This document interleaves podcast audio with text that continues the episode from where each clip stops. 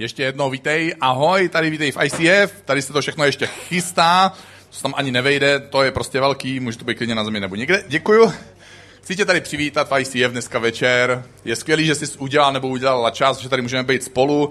Jsme ve čtvrtém díle série Blest, požehnaný. Marek to už dneska uvedl, že budu mluvit na téma požehnání, které změní tvoji minulost, ale ještě dřív, než se k tomu dostanu, tak bych chtěl říct něco krásného, něco malého krásného. Dělali jsme někdy v průběhu jara velkou sbírku na kampaň Reach, kdy jsme chtěli vybírat na věci mimo I C F a kdy jsme chtěli vybírat na to, aby jsme mohli pomáhat nově vznikajícím I C F v jiných městech, co jsou v současné době v Brně a v Plzni. Dělali jsme sbírku, aby jsme mohli pokračovat v muzikálu, takže přemýšlíme o tom, jaký nový muzikál bychom mohli odstartovat a nasypat do něj hromadu peněz mimochodem taky. A taky jsme si řekli, že bychom rádi pomohli lidem, kteří jsou mimo I C F a kteří potřebují někdy v životě pomoc, protože život k nim nebyl vždycky přátelský a vybrali jsme si, že to budou maminky, svobodné maminky s dětma. A během toho letního, jarního období, kdy jsme dělali tuhle sbírku Reach a kdy jsme každý měsíc zaplatíme dvě stě padesát tisíc korun na různých prostě účtech a fakturách v I C F, tak během toho období, kdy jsme dál platili všechny tyhle účty, jsme navíc na to všechno vybrali sedm set tisíc, aby jsme je rozdělili na tyhle tři hromádky. A já jsem opravdu, opravdu překvapený, protože jsem to nečekal a jsem tak trochu zahambený, ale taky jsem hrozně moc vděčný, že mezi náma je tolik nadšených, úžasných lidí s tak štědrým otevřeným srdcem a otevřenou peněženkou a že jsme takovouhle částku mohli vybrat a rozdělit ji na tři hromádky. A my jsme tehdy říkali, že během té kampaně Reach potom, po té, co vybereme ty peníze, že budeme dělat takzvaný Serve Day, že bychom jako jeden den pomohli nějakým svobodným maminkám a že bychom pro ně například vymalovali azylový dům a že bychom některým maminkám pomohli něco nakoupit pro jejich děti. A tak, jak čas běžel a jak se věci vyvíjely, tak jsme si uvědomovali jako vedoucí v I C F, že maminky, které jsou svobodné maminky a které mají děti, takže nepotřebují jednou za rok vymalovat chodbu ve svém azylovém domě, že to není vlastně úplně ta jejich největší potřeba, ale že potřebují v kritických situacích zaplatit nějaký důležitý účet, pomoct, koupit něco, na co zrovna teďka nebo už dlouho nemůžou dosáhnout, že zrovna řeší věci, kterýma tím jednorázovým výkřikem do tmy, jo, tak my tady jsme, tady vám takhle jako pff, pomůžeme a zase zmizíme. Takže jsme si řekli, že by bylo hezčí, kdyby jsme mohli být pro některé maminky přítelem, kamarádama, partou, rodinou, domovem, kde můžou taky přijít v průběhu měsíce, v neděli, kde můžou jejich děti zažít nový prostředí v našem I C F Kids dopoledne, kde oni jako maminky můžou zažít nový přátelství, možná, možná poprvé začnou přemýšlet o Bohu, možná jestli jim otevřou úplně nový obzory, možná můžou nastartovat svůj život úplně novým způsobem a některý z nich dokonce sem začali chodit ještě dřív, než jsme jim začali pomáhat, jenom protože se dozvěděli, že vůbec na takovýhle lidi, jako jsou oni, myslíme. A teďka čerstvě nedávno jsme pomohli dvěma, na dvou, na dvou místech, nebo dvakrát, dvoj, dvojím způsobem. Přišla k nám prosba od jedné maminky zprostředkovaně, protože, jsme, protože mám, tady máme kamaráda Marka Vicanyho, který dělá kempy pro právě tyhle svobodné maminky a zvlášť pro maminky, které mají manžely a tatínky svojich dětí ve vězení a dostali se vlastně do nepříznivé situace ne kvůli tomu, že oni udělali chybu, ne proto, že jejich děti udělali chybu, ale protože jejich tatínek je tak trochu pakože. A já nevím, jak to jako říct hezky a přitom nikomu neublížit, ale prostě tohle byl takový pokus. A on pro ně dělá kempy a tím pádem nám pomohl vytipovat některé maminky a rodiny nebo domácnosti, kde by stálo za to trochu přijít a zeptat se, s čím by bylo potřeba pomoct. A přišla jedna prosba, kde, kde bylo řečeno, mohli byste mi pomoct zaplatit školní výlet pro mojho syna. A teď já jsem si říkal, já mám děti, jo. Já sám svým dětem říkám, že na některé školní výlety prostě nepojedou. Protože škola uspořádá osm výletů za rok a tak jedou na dva. Nebo na tři. Na ty levnější. Protože kromě toho, že jsem ten pohotový tatínek v tom videu, samozřejmě, úplně vždycky. Jo, moje děti nikdy nespadly na zem. Nevím, kde si mohli udělat ty modřiny, ale asi jsem tam zrovna nebyl. Ale kromě toho taky mám ještě na starost pokladnu. A tak jsem si říkal, ani moje děti nejedou na všechny školní výlety. Ale pak jsem se dověděl tu okolnost, že tomu klukovi je patnáct a že za celý svůj život nikdy nebyl na školním výletě. A že díky tobě a mně mohl poprvé v životě zažít, jaký to je, jet s kamarádama nebo se spolužákama, nemusíte vždycky kamarádi, že ve škole. Tak díky za pochopení, ano, zažili jste svoje taky. Ale poprvé nejste podivnej kluk ve třídě, který nikdy nejede na výlet. Poprvé v životě. A ta maminka byla tak nadšená, ten kluk byl tak nadšený, že hned nejbližší neděli tady byli připraveni ve dveřích, aby mě pozdravili, aby mi poděkovali. Já jsem říkal, já vlastně musíte tady lidem poděkovat, protože vlastně já jsem jenom to oznámil, že bychom mohli vybrat a oni přispěli. Takže to bylo jeden hrozně krásný okamžik, který se odehrál, a druhý, že minulý týden v jedné rodině jsme zjistili, že děti spí na zemi na madracích, protože nemají normální postele.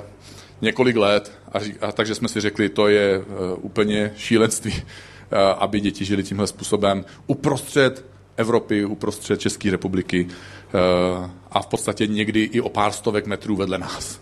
Takže jsme udělali tyhle dvě krásné věci. Já vám chci tohle vyprávět znovu a znovu, co se bude dít, uh, a chci vám hrozně moc poděkovat, chci vás pochválit, takže jestli máte potřebu si zatleskat, tak si zatleskejte, protože jste to způsobili vy.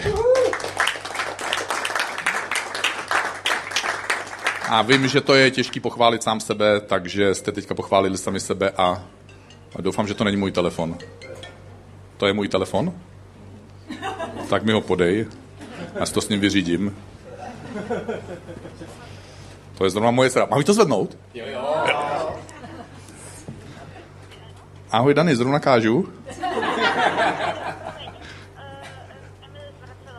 Aha, maminka tam není, jo? Aha, dobře, máš možnost jí zavolat, zkusit to znovu? Dobře, děkuju. Kdyby něco ještě, tak volej radši. Díky moc. Ahoj. Wow. Tak, moje dcera číslo dva zachraňuje zvracející č- dceru číslo čtyři. O, přesně tak, takže... Já si teda ten telefon nechám zapnutý teďka, protože teď mám kázat a mám nastartovat všechno v sobě, abych vydal to nejlepší, přitom... Půlka moje srdíčka bude někde pár kilometrů vedle. Ale my jsme teda, tohle je předposlední díl Jakobova příběhu a Jakob se narodil jako druhý dvojče, jako druhorozený dvojče svého bratra Ezaua. Podvodem vůči Ezauovi získal prvorozenství a to právo dědit tatínkův majetek a taky se tím pádem stal nositelem toho dalšího požehnání, božího slibu, že z něj vzejde národ, kde se narodí zachránce celého světa. My dneska už známe jeho jméno, je to Ježíš. A Jakob má dvě manželky, ale dohromady má čtyři matky svojich dvanácti dětí a je kočovník. My si dneska říkáme, nebo lidi kolem nás možná dneska říkají, my si to třeba neříkáme, ale někdy slyšíme takový ty věty, jo, ten svět je horší a horší, jo, on má manželku, s tou má děti a pak má ještě tamhle se slečnou další. Tak Jákob před pár tisíci lety dal novej, určitě novej speciální level, protože měl dvě manželky, ale čtyři matky svojich dětí. Takže mi nepřijde, že by se to zhoršovalo. Zdá se, že prostě takhle to bylo špatný vždycky a že prostě my jsme lidi. A než budeme úplně pokračovat, tak si pustíme video, kde je krátce shrnutý tenhle těžký životní okamžik. Jakob už je starší a má těžký, zažívá těžký životní okamžik v tomhle období, kde zrovna, o kterém dneska budu mluvit, můžeme se na to video teďka podívat.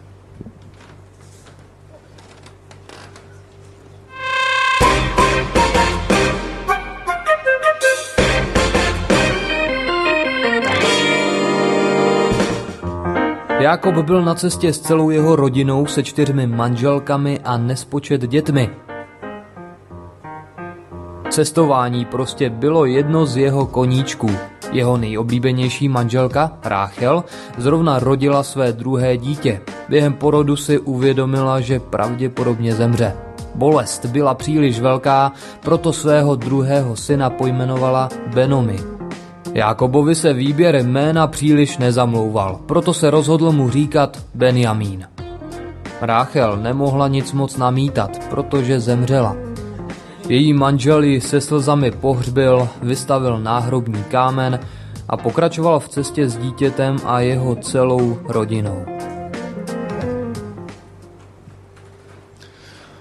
Wow, tak zatímco vy jste přemýšleli nad videem, já jsem přemýšlel, jestli mám ještě něco udělat pro svoje dítě, ale teďka asi jí moc nepomůžu, tak uvidíme. A, ah, dobře, omlouvám se, ale tohle teda se mi nestalo ještě. A my jsme v téhle fázi toho Jakobova příběhu a jeho života a můžeme číst něco, co se dělo v téhle části, v tomhle období jeho života. Čteme, že potom z Betelu táhli dál. Mně se líbí to slovo táhli, jo, proto taky někdy lidem říkáme, ať táhnou a, protože to je z Bible. A když už byli nedaleko Efraty, začala Rachél rodit a měla těžký porod. V nejtěžší chvíli porodní bába řekla, neboj se, i tentokrát budeš mít syna, protože syn byl pro ně důležitý. Jakob je na místě, nebo odchází znovu z místa, kterému, říká, kterému se říká Betel. Je tady ve skutečnosti podruhé v životě, protože když tam byl poprvé, tak se na tomhle místě setkal s Bohem. A jeho setkání s Bohem a jeho dohoda, kterou tam Jákob s Bohem uzavřel, je typická pro toho mladého Jákoba, takový, jaký byl na začátku svého života a vztahu s Bohem. Prostě Jákob je ten mladý, sebevědomý kluk, který má svoje sny a cíle, má ostrý lokty, ví, co chce a je zam, má zaměření a tak přemýšlí o tom, co by jemu mohl ten vztah s Bohem přinést. Takže on udělá s Bohem takový deal. Bože, mám pro tebe návrh.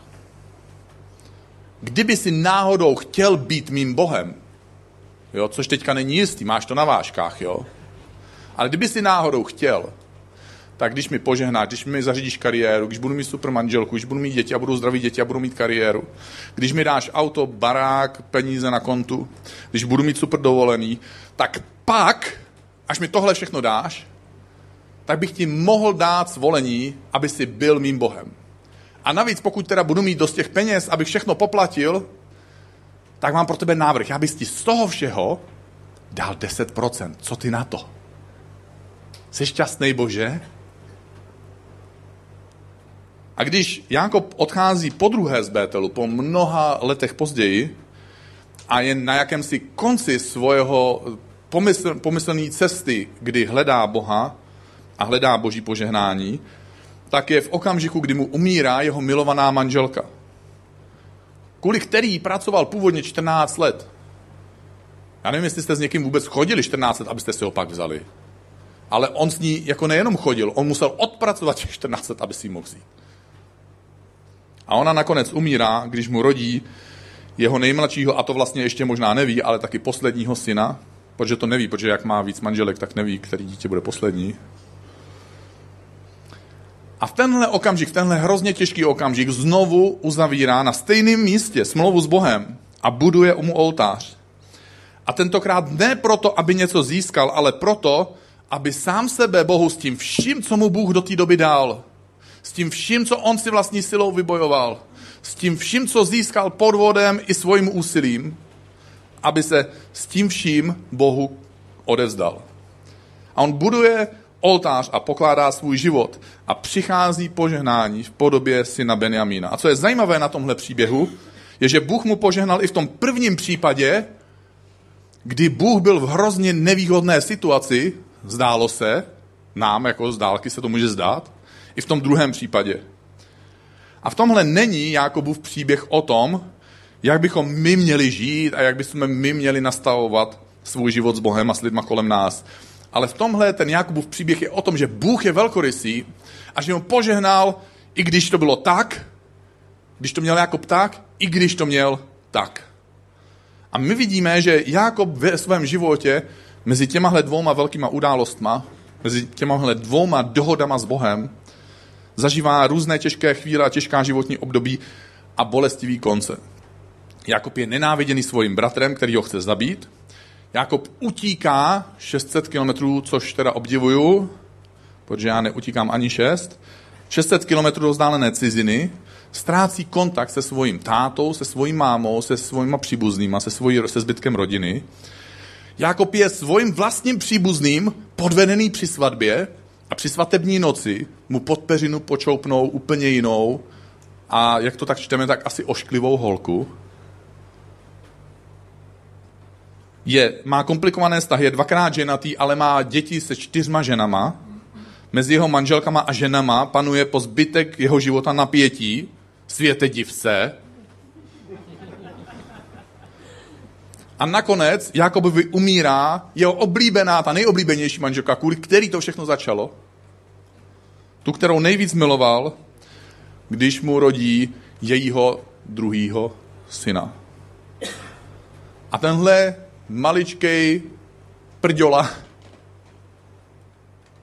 se svým narozením současně stává sirotkem. A my každý z nás máme nějakou svou minulost, nějakou jinou minulost, než měl Jákob a než mají jiní lidi. A i v naší minulosti jsou bolestivé okamžiky, bolestivé období.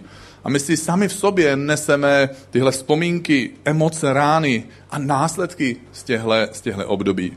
Některé z těchto těžkých období změnily náš pohled na život, naše paradigmata, naše myšlenkové schémata, naše postoje, naše priority.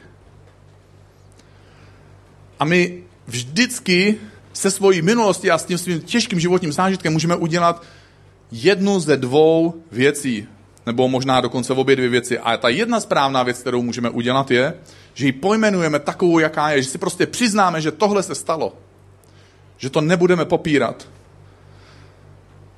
Ta Jákobová manželka Rebeka umírá během porodu, je bez anestezie, je tam porodní bába, jo, ale porodní bába měla jako úkol říkat: tlač víc, zaber, to bude dobrý. To bylo všechno, co jí mohla pomoct tu chvíli. A ona umírá během porodu a my v Genesis třicáté páté kapitole čteme, že když jí opouštěl život, zkuste si to představit, má, máte bolesti jak blázen, snažíte se vypudit ze sebe dítě, cítíte, že život z vás odchází současně s tím dítětem a máte tušení, že tohle bude váš poslední dech a poslední slova vašeho života. A on má jedinečnou a poslední příležitost říct jméno toho svého dítěte. A protože ví, že to bude kluk, tak mu dává klučičí jméno Benoni. Bolest. Tohle mě opravdu bolelo. A on si nese to jméno a říká si: já jsem přišel na svět a od toho dne jsem sirotek a to mě do dneška bolí.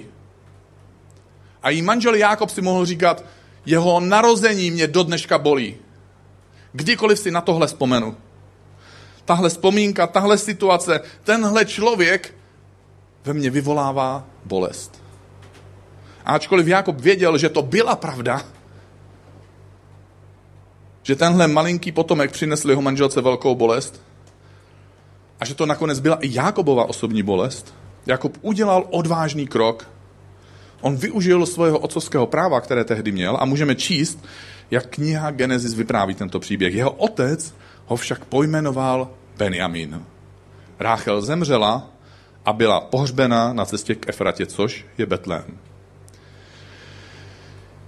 Jákob pojmenoval svoji situaci ne jaká byla, ale takovou, jakou si ji přál. Jákob dělal to, co dělal už Adam. Když Bůh svěřil Adamovi svět, tak mu řekl: pojmenuj všechna zvířata. My teda teďka časově přesně nevíme, kdy se to stalo, ale víme jednu věc. Jo, já nevím, jako když se podíváte na zvířata, jo, tak prostě oni neměli jména. To byly prostě zvířata. A teď ten nám na to jako kouká a říká: tak tohle, v Česku tomu budou říkat pes. Jo, teď proč pes? Tak kladli jste si někdy, když jste byli děti, otázku, proč pes? No tak proto, teďka to víte. Že někdo to řekl. A navíc v angličtině je to jako dog, jo. A v němčině je hund. Doufám. A tak dál. Dneska, do dneška lidi zkoumají nový a nový zvířata, objevují nový a nový zvířata, takže dnes, není to už jenom, že to je jako pes, kočka, jo, žába, ryba. Já vím, že tam hledáte teďka žábu, ale je tam, jo, jen hledejte. A, a do dneska lidi pojmenovávají nový a nový zvířata. My nevíme, kolik tisíc, nebo desítek tisíc, nebo dokonce podle některých vědců miliony let uběhlo, ale za všechnu tu dobu lidi nestačili pojmenovat, nesplnili ještě první úkol, který jim Bůh dal. A to dneska na to mají vysokou školu. Tož ten Adam, chytrý člověk, to musel být. Takže Jákob dělá to, co dělal Adam. To, co se naučil od svojich rodičů a od jejich rodičů. A Jákob během svého života pojmenoval nebo přejmenoval různé situace a místa. Jedno z nich bylo, když bojoval s božím andělem a Bůh se ho během toho boje zeptal, jak se jmenuješ? Teď já vím, že některý to může překvapit, když se Bůh zeptá, jak se jmenuješ, to znamená, jako, že Bůh zapomněl moje jméno, jako vševědoucí Bůh má v okno. I teď si jako se pereme a ty jsi škerej, tak uh, asi se ho Bůh neptal z toho důvodu, že by zapomněl, ale ptal se ho proto, že jemu chtěl něco připomenout. Chtěl, aby si Jákob něco od, uvědomil a Jákob mu odpovídá, říká mu, jmenuji se Jákob, to znamená podvodník. Já jsem podvodník, Bože. S tebou se pere podvodník. A Bůh mu na to řekl, tvé jméno už nebude Jákob, ale Izrael, to znamená boží bojovník, protože si zápasil s Bohem i s lidmi a zvítězil si. Jákob věděl, že je podvodník a Bůh mu to připomněl a Jákob v tu chvíli moc dobře věděl, kdo je, jaká je jeho identita. Protože tohle byla jeho původní identita. Podvodník. Tohle o něm říkali lidi, tohle si uvědomoval on sám o sobě a tohle si o sobě myslel. Ale Bůh nesouhlasil s touhle jeho identitou a změnil mu jeho jméno. Bůh se nestotožňuje s identitou, kterou my si v životě, kterou ty si v životě přirozeně neseš. Když k němu přicházíme, Bůh v nás vidí jiného člověka a vidí v nás člověka s boží identitou. Další okamžik přejmenování je v Genesis dvacáté osmé kapitole. Tam se píše, že časně ráno Jákob vstal, vzal kámen, který měl pod hlavou, divný polštář, ale budiš, jiný kraj, jiný mrav, a vztyčil jej jako památník. Já ne, to nebyl asi tak velký památník, nebo ten polštář byl hodně velký. Teď taky o tom přemýšlím. A polil jeho vrchol olejem. A to místo nazval Betel, boží dům. Ačkoliv se předtím tomu městu, nebo místu říkalo Luz. Jákob byl na místě, kterému se doteďka říkalo Luz. Což mě se hrozně hodí, protože asi to je místo, odkud pocházejí lůzři. Takže on je v místě, odkud pochází lůzři, a je na místě, kde časně ráno vstal. Tak teďka nevím, co se vám jako vybaví ve vašem životě, když časně ráno vstáváte. Znovu do školy, znovu do práce. Každodenní odchod. Lidi často nemají svoji školu nebo svoji práci rádi, takže se do ní netěší. Ve skutečnosti říkají thank God it's Friday. Jo. Jedna restaurace na tom založila svůj celý marketing. Nevím teda, jak můžou vydělávat od pondělí do čtvrtka, ale zdá se, že lidi jsou tak vděční za to, že ta jejich blbá práce konečně skončila, že se to v pátek v té restauraci prostě vyrovná všechny ty ztráty. Lidi prostě často nemají svoji rádi práci, svoji práci rádi. Nezažívají, nemají pocit, že by zažívali ve své práci boží požehnání, nemají pocit, že by si je Bůh používal v jejich práci a říkají díky Bohu, že už je konečně pátek. A Jákob tohle místo, které se jmenovalo Luz, přejmenoval na Betel, boží dům. Já ráno stávám, mám tuhle každodenní rutinu, svoji každodenní činnost. A tohle je můj boží dům, tohle je místo, kde já budu zažívat něco s Bohem. Já jsem vděčný Bohu, že mám tuhle práci, protože si v ní můžu vydělat peníze. Bůh si mě v práci používá, já zažívám tady úspěch, učím se tady nové věci, mám tady přátele, můžu lidem pomáhat, můžu být tady světlem a svědkem pro Ježíše. Třetí místo, které Jákob přejmenovává, nacházíme v Genesis třicáté druhé kapitole, kde se píše také, Jákob odešel svou cestou a v tom se s ní setkali boží andělé. Jakmile je Jákob uviděl, zvolal, to je boží tábor. Tak to já se to jako snažím představit, jo. On vidí ty anděly, asi tam stanujou, Bůh říká, to je boží tábor tady. A tak to místo nazval Machanajim, dvojí tábor. Jakože to není obyčejný tábor. To je jako dvojnásobně cool tábor. Prostě snažil se vyjádřit, že tohle je boží tábor. A když jsi s Bohem, když si čteš Bibli, když jdeš do církve, když nejsi zrovna v církvi, ale někde v průběhu tvojho života, třeba na dovolení, ti Bůh něco ukazuje. Když Bohu zpíváš, ve všech těchto situacích, v těchto krátkých, někdy delších okamžicích, můžeš zažívat boží požehnání, dvojí požehnání. Tvoje každodenní rutina se proměňuje v něco, kde Bůh je přítomný a kde Bůh jedná, nebo může jednat, když mu to dovolíš. Pak byl Jákob na místě, kde bojoval s Bohem a mohl prohrát, ale neprohrál, protože byl zarputilej, byl, byl vytrvalej. A tak prostě neprohrál, protože prostě neprohrával. A my znovu čteme v Genesis třicáté druhé kapitole. Jákob pak tohle místo, kde bojoval s Bohem, nazval Penuel, boží tvář, protože řekl, viděl jsem Boha tváří tvář a byl jsem zachráněn. Ty můžeš pojmenovat, nebo můžeš dokonce přejmenovat svoje životní souboje a zápasy. Protože na, na souboje, na životní souboje se můžeš dívat dvěma způsoby. Buď je to kámen, který ti stojí v cestě, ty o něj zakopneš a zraníš se a zraní tě to, nebo je to kámen, na který si můžeš stoupnout a můžeš jít vejš a můžeš jít dál. A proto jsou dva druhy lidí vždycky. Jednomu zemře maminka a on opouští Boha, jak si Bože tohle mohlo udělat. A nikomu jinému zemře maminka a přimkne se Bohu ještě blíž, než to bylo předtím. Protože si to ty, kdo si vybírá. Si to ty, kdo pojmenovává svoji situaci. Jak pojmenuješ svoji identitu, jak pojmenuješ svůj každodenní život a jak pojmenuješ svoje životní souboje. A Jákob změnil jméno svého syna Benoni, bolest, na Benjamin. Jméno bolest změnil na jméno syn mojí pravé ruky.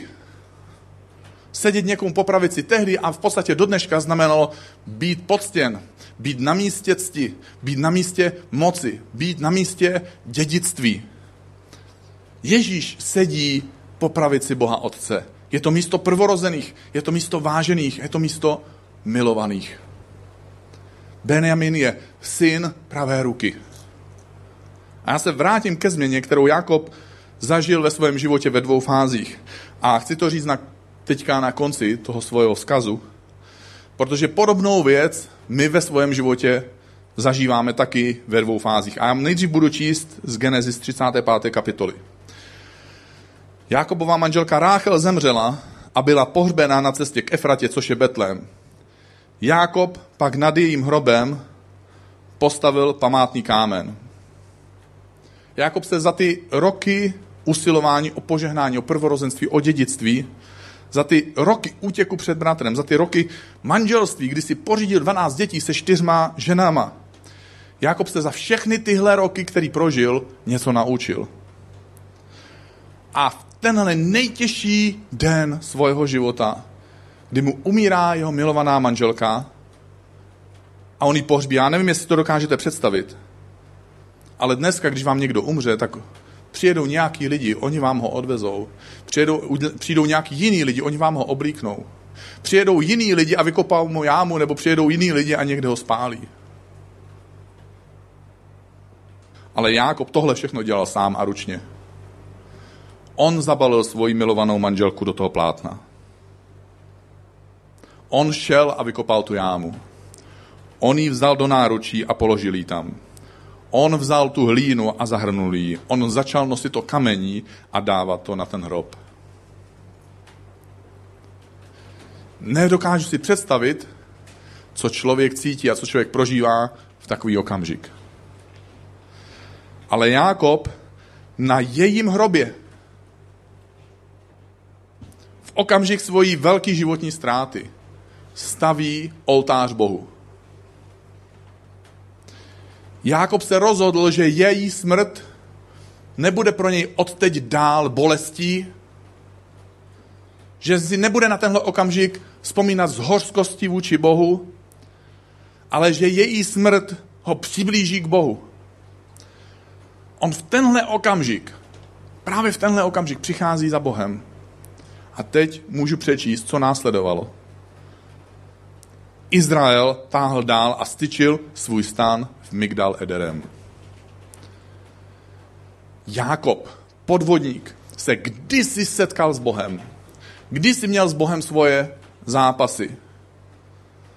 Už tehdy Bůh nesouhlasil s jeho jménem a už tehdy Bůh nesouhlasil s jeho identitou a už tehdy mu Bůh řekl, já nesouhlasím s tvojím jménem a dávám ti nový jméno a dávám ti novou identitu. Ty nejsi podle mě podvodník, ty jsi podle mě Izrael, muž, boží bojovník, ty jsi ten, po kom se pojmenuje potom celý národ.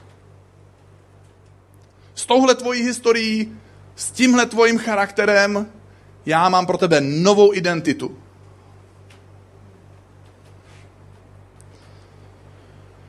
Ale uběhlo spousta, spousta let a je to až v tenhle těžký okamžik, kdy znovu zažívá něco těžkého s Bohem, kdy Jákob konečně odezdává všechno Bohu, kdy konečně po všech těchto letech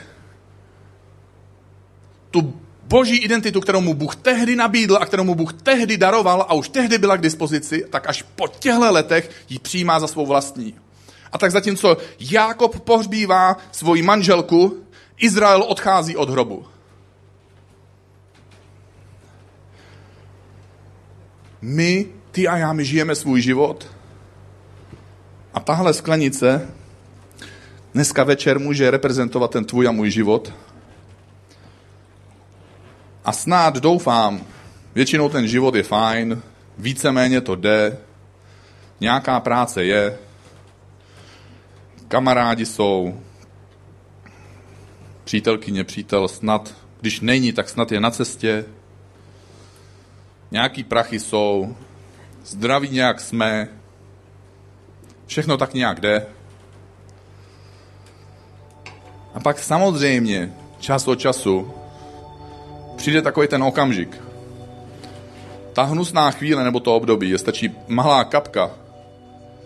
A člověk má pocit, že to všechno krásný, co doteďka šlo, je najednou zničený. Že ta průzračnost, ta Ta, ta čistota toho našeho života, že prostě je pryč.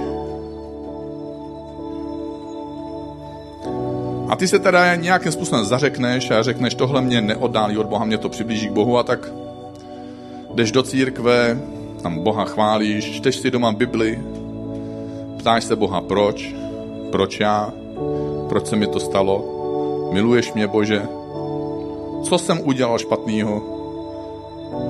A znovu jdeš dál do práce, máš small group s kamarádama, znovu se modlíš a uběhne rok. A skoro nic se nezměnilo.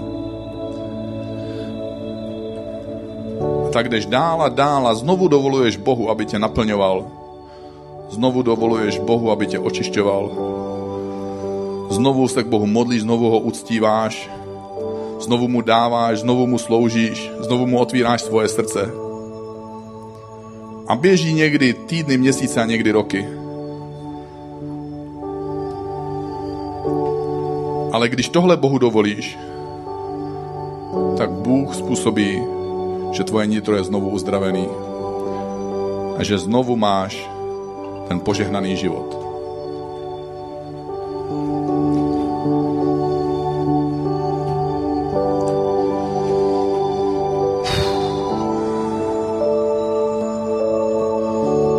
Jak běží čas, tak to někdy trvá, než objevíš tu svoji identitu, tu svoji boží identitu. Než se všechno uzdraví. Než si uvědomíš, že už dávno Ježíš za tebe zemřel. Že už dávno Bůh o tobě řekl, že jsi jeho syn a že jsi jeho dcera. Ne proto, že jsi dokonalej, ne proto, že tě netrápí svědomí kvůli nějakým věcem, ne proto, že by ti lidi nevyčítali nějaký věci a ne proto, že by ti to nevyčítali třeba i oprávněně. Ale Bůh tě nazývá svojí dcerou a svým synem, protože se rozhodl, protože tě miluje a protože tě vidí jinak, než se vidíš ty. Ty nejsi bolest. Tvoje minulost není pro Boha bolest. Tvoje poslání není žít zbytek života v bolesti. Ty jsi Benjamin. Ty jsi ten, který sedí po boží pravici. Ten, který je prvorozený, ten, který je dědicem a ten, který je požehnaný. Takže už nemusíš běhat dál do, znovu do církve každou neděli, aby si dostal nějaký požehnání. Už nemusíš kemrat v modlitbě, aby si měl od Boha odpovědi. Nemusíš čekat, co ti lidi dají. Nemusíš čekat, Bože, dej mi svoje požehnání. Protože už jsi požehnaný. Protože můžeš Bohu děkovat za svoje odpovědi, které vůči němu máš. Ne protože je vidíš, ale protože věříš, že Bůh je má. A ty se nemusíš bát, protože ti bylo dáno. Můžeš milovat, protože jsi milovaný. Můžeš odpouštět, protože je ti odpuštěno. Jsi zdrojem požehnání, protože jsi požehnaný. A v tenhle okamžik bych, jestli chceš, se můžeš se mnou postavit, protože bych se rád s tebou modlil.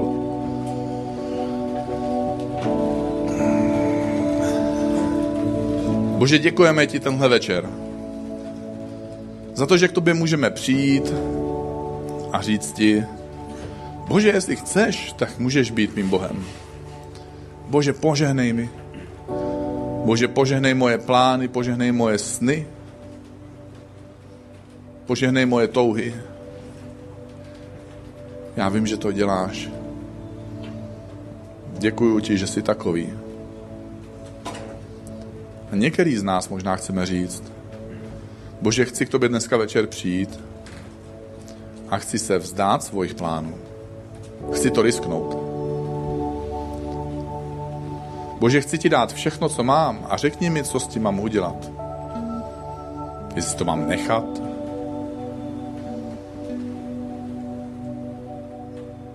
jestli něčeho z toho se mám vzdát. Bože, pomoz mi, pomoz mi, Bože, žít, jako bych měl vždycky sklidit všechno, co jsem zasel. Bože, pomoz mi modlit se, jako bych měl vždycky sklidit i to, co jsem nezasel a co si nezasloužím. A Bože, pomoz mi věřit, že to nejlepší, co můžu od tebe přijmout, je život podle tvojí vůle a ne podle mojich plánů. Bože, s tímhle se ti dneska večer odevzdávám.